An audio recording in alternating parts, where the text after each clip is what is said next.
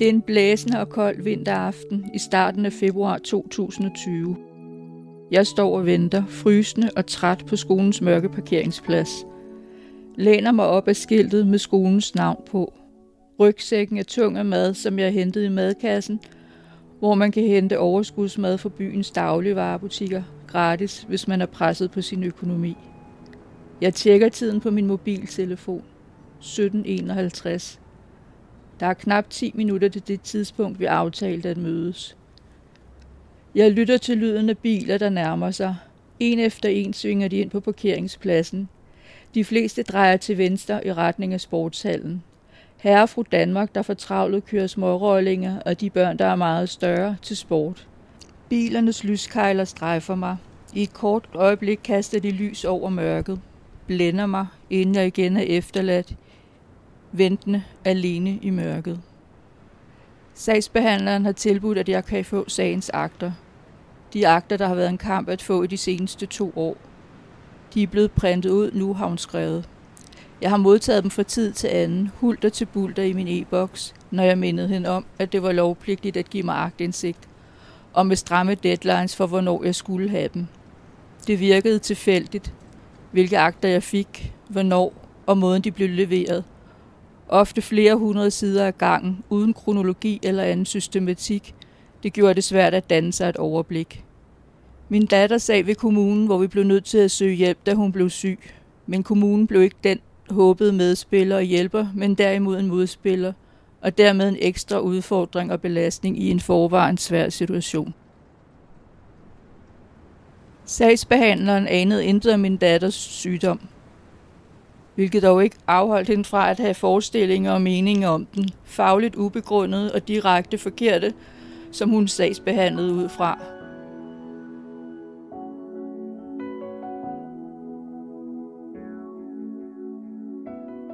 En bil svinger til højre i stedet for til venstre. Er det den bil, jeg venter på? Er det sagsbehandleren? Aner ikke, hvilken bil hun kører i. Bilen bremser.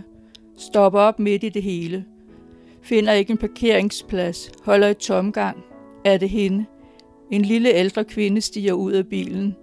Hun siger mit navn højt, henkastet ud i mørket, inden hun går om til bilens bagsmæk. Jeg går hen i møde.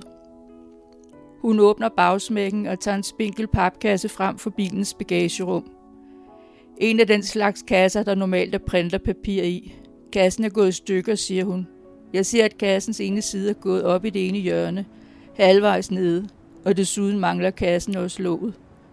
Den er fyldt næsten til bristepunktet med papirer, de lovede sagsakter. Hvordan skal jeg få dem hjem? Jeg tager imod kassen. Den er skrøbelig, ustabil. Kan hvert øjeblik gå mere i stykker. Et eneste kraftigt vindstød kan virvle sagsakterne ud over hele parkeringspladsen, hvor de vil være umulige at fange ind. Min datters sag spredt ud over hele området. Jeg kan hjælpe dig hjem med kassen, tilbyder hun, som om hun havde læst mine tanker. Nej tak, svarer jeg. Skulle jeg overlade det til hende at få sagens akter sikkert hjem? Nej, jeg vil ikke have hende i nærheden af min bolig. Jeg er sikker på, at kassen klarer jeg bedre at få hjem i sikkerhed, end hun gør. Vi siger et akavet farvel. Jeg er lettet over ikke at skulle have mere med den kvinde at gøre. Efter næsten to års kamp med hende som sagsbehandler på min datters sag, hvor hun har begået fejl på fejl. Jeg holder godt fast på kassen, går forsigtigt hjemad i mørket med hjertet op i halsen. Et vindstød river pludselig i mig og kassen. Jeg strammer grebet om kassen og holder vejret.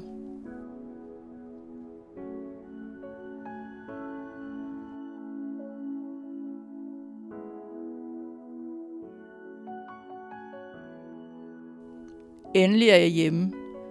Jeg sætter kassen på trappetrinet og finder min hoveddørsnøgle frem låser døren op og løfter kassen op, træder ind i entréen og lukker døren bag mig. Jeg drager et lettelsens suk. Mission accomplished. Det er lykkedes mig at få alle papirerne med hjem. På trods af den defekte papkasse uden låg, på trods af blæsten og de kraftige vindstød, jeg låser hoveddøren.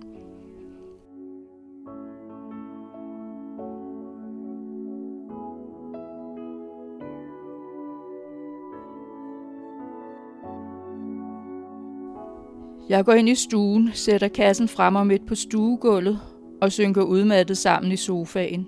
Stadig med overtøjet på sidder jeg og stiger på kassen.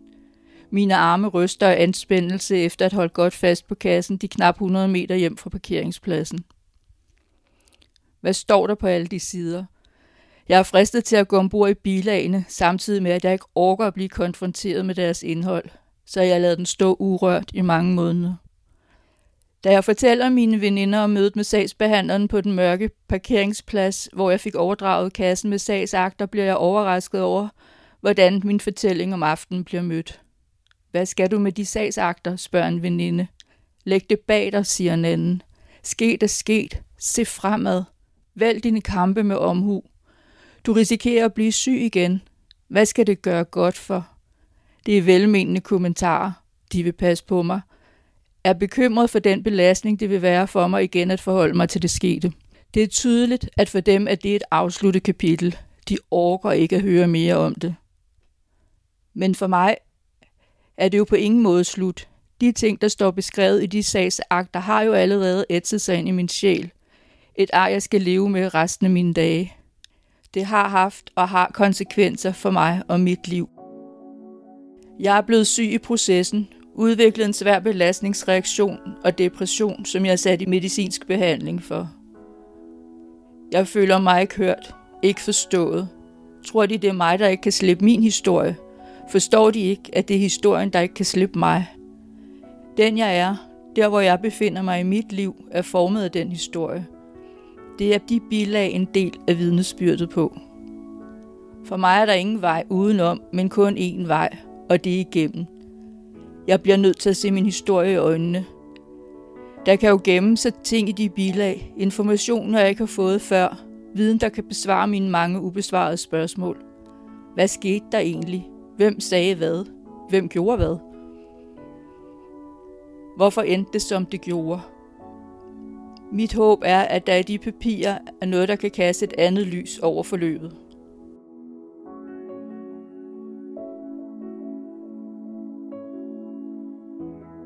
Jeg løfter kassen med bilag og sætter den ud på den nederste trappetrin på trappen op til første sal. Jeg ved ikke, hvorfor jeg stiller den lige netop der, men det gør jeg. Det føles som det rigtige sted at stille den.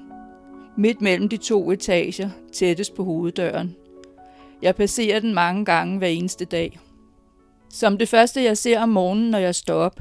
Som det sidste, jeg ser, når jeg går i seng om aftenen. Det føles lidt som om, jeg har en afdød aske stående i en urne, indtil jeg er klar til at skille mig af med den.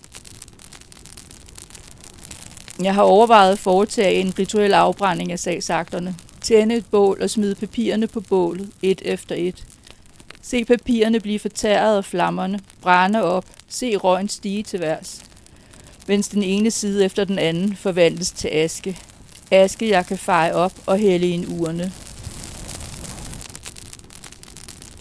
Hvis det bare var så nemt. Men det skal ikke være nu. Jeg er ikke klar til at læse papirerne, og heller ikke klar til at skille mig af med dem.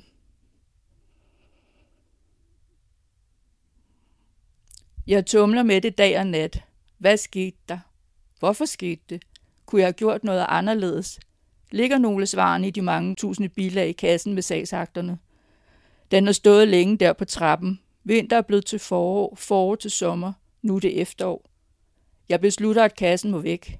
Papirerne skal sættes i ringbind i den rækkefølge, de ligger i kassen. Jeg køber tre store ringbind og sætter papirerne ind i dem. Skiller mig af med kassen. Tager jeg læse, hvad der står om mig i de papirer. Har folk omkring mig ret, at jeg ikke kan tåle det? De ved jo, hvor dårligt jeg fik det, da det hele kulminerede. Dengang gik jeg i stykker. Jeg drak mig i hegnet for at dulme smerten, suppleret med selvskade med en alt for sløv køkkenkniv. Jeg kunne simpelthen ikke være i mig selv, og havde brug for at dulme de psykiske smerter.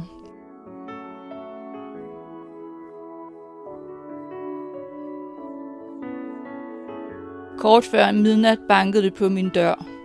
Jeg overvejede ikke at åbne, forholde mig helt i ro, men kunne se ud af køkkenvinduet, at der udenfor stod to uniformerede betjente.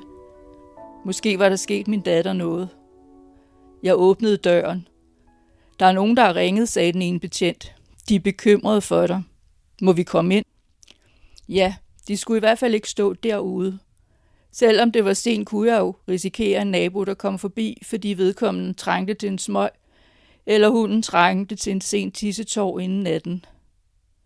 Den ene betjent stillede sig afventende lige inden for hoveddøren. Den anden fulgte mig ind i stuen.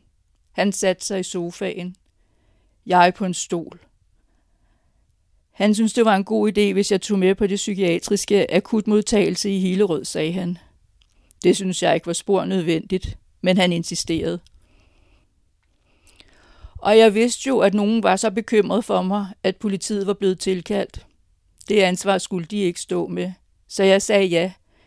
Jeg skal bare lige samle mine ting på toilettet, så tager jeg med til akutmodtagelsen. Jeg rejste mig. Det samme gjorde betjenten. Når jeg er i dit hus, er det mig, der har ansvaret for dig, sagde han, og fulgte efter mig ud på toilettet, hvor jeg kastede op, mens han stod og så på. Den ene betjent satte sig på bagsædet ved siden af mig, og så kørte vi ud i mørket mod den psykiatriske akutmodtagelse i Hillerød. Jeg har det ikke spor godt. Jeg er så ked af det. Spørg politibetjenten, der sidder ved siden af mig på bagsædet, om han vil holde mig i hånden. Det vil han gerne. Og så sidder vi der på bagsædet af politibilen, mens bilen skærer sig igennem natten, og vi langsomt nærmer os den psykiatriske akutmodtagelse. Vi ankommer til syg efter en halv times bilkørsel. Det er forbi midnat. Jeg prøver at åbne bildøren, men den er låst. Jeg er låst inde. Af hensyn til min sikkerhed får jeg at vide. Vi går ind på akutmodtagelsen. Jeg får anvist et sted at sidde, mens betjentene går med kvinden, der tog imod os, da vi ankom, ind på et kontor. Jeg er fuld og træt. Vil bare hjem og sove. Få lov til at være i fred. Nu sidder jeg bare der og venter i halvmørket. Hvad nu? Jeg mister overblikket over tiden, men på et tidspunkt kommer de ud fra det tilstødende lokale. Betjentene går, og jeg sidder tilbage med to kvinder, der vil høre, hvad der er sket. Den ene beder mig om at blæse et alkometer. Det gør jeg. Promillen er 1,5. Det siger mig ingenting. Jeg vil bare hjem. Det synes de er en dårlig idé. Kan jeg ikke bare blive og sove til næste dag? Det er forbi midnat. Og hvordan vil jeg komme hjem? De får mig overtalt. Jeg får anvist et værelse på akutmodtagelsen. At kalde hovedpuden for en hovedpude er en overdrivelse. Det er et stykke tekstil med udefinerbare klumper i. Sengetøj er der intet af. Det er sparet væk, for at vide. Kvinden gennemruder min taske og tager neglefil og diverse medicin med sig, men efterlader trods alt min oplader til min telefon med en 2 meter lang ledning, hvilket undrer mig. Jeg får taget blodprøver, lagt en vindeflong, hvis det nu skulle blive nødvendigt, og for at vide, at de vil holde øje med mig hen over natten, så jeg skal ikke blive forskrækket, hvis der pludselig står en på værelset. Næste morgen bliver jeg kaldt til en samtale med en læge. Jeg beder om at blive udskrevet, og det bliver jeg, med henvisning til løbende samtaler med en sygeplejerske i psykiatrien. Ved et tilfælde ser jeg to år senere et opslag på Facebook. Et digitalt medie udbyder et online forløb, hvor man kan lære at lave podcast under overskriften Stemmer for kanten. En mulighed for at fortælle historier, der ikke normalt bliver fortalt, og redskabet til at fortælle dem. Ansøgningsfristen er om få dage. Det kursus skal jeg på. Jeg vil gerne fortælle min historie. Sige det højt. Jeg får en plads på kurset og går i gang med mit podcast manuskript.